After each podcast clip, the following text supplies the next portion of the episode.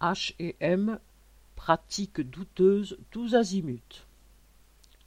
Le groupe de prêt-à-porter H&M a acquis une célébrité par la multiplicité de ses points de vente dans le monde, mais aussi à cause de ses pratiques esclavagistes, principalement dans les usines de ses sous-traitants en Asie, et de ses combines douteuses pour s'enrichir. L'effondrement du Rana Plaza en 2013 à Dhaka, au Bangladesh, causant la mort de plus de 1100 personnes, ainsi que divers incendies meurtriers, ont rappelé l'état déplorable des usines textiles de ce pays qui travaillent pour des grands groupes capitalistes, dont H&M. Ils ne pouvaient ignorer que les mesures de sécurité étaient inexistantes, et si H&M s'était engagé à l'époque à observer un code moral en promettant de ne se fournir qu'auprès d'entreprises respectueuses de la sécurité, Aujourd'hui encore, la majorité de celles avec lesquelles il passe des marchés restent dangereuses. Au risque quotidien d'accidents mortels s'ajoutent des conditions de travail indignes. Ainsi, une enquête faite auprès d'ouvrières des usines d'Inde et du Cambodge, d'où sortent les vêtements d'H&M, montre les brimades qui sont leur lot, les salaires insuffisants, les licenciements lorsqu'elles sont enceintes.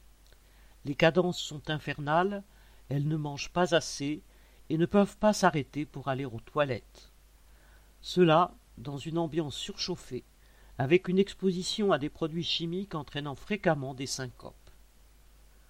Les médias s'étant un peu trop penchés à son goût sur les usines textiles de l'Asie, H&M a étendu son réseau de sous-traitance en Afrique, notamment en Éthiopie, en partenariat avec des hommes d'affaires plus que douteux.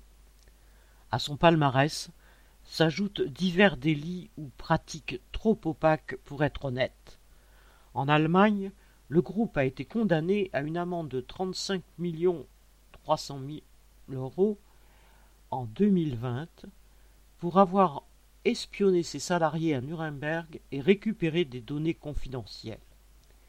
Il est aussi un adepte de l'évasion fiscale et des montages financiers en Europe pour accroître ses bénéfices, pratique le greenwashing, c'est-à-dire qu'il masque des pratiques polluantes sous une étiquette écologique, etc.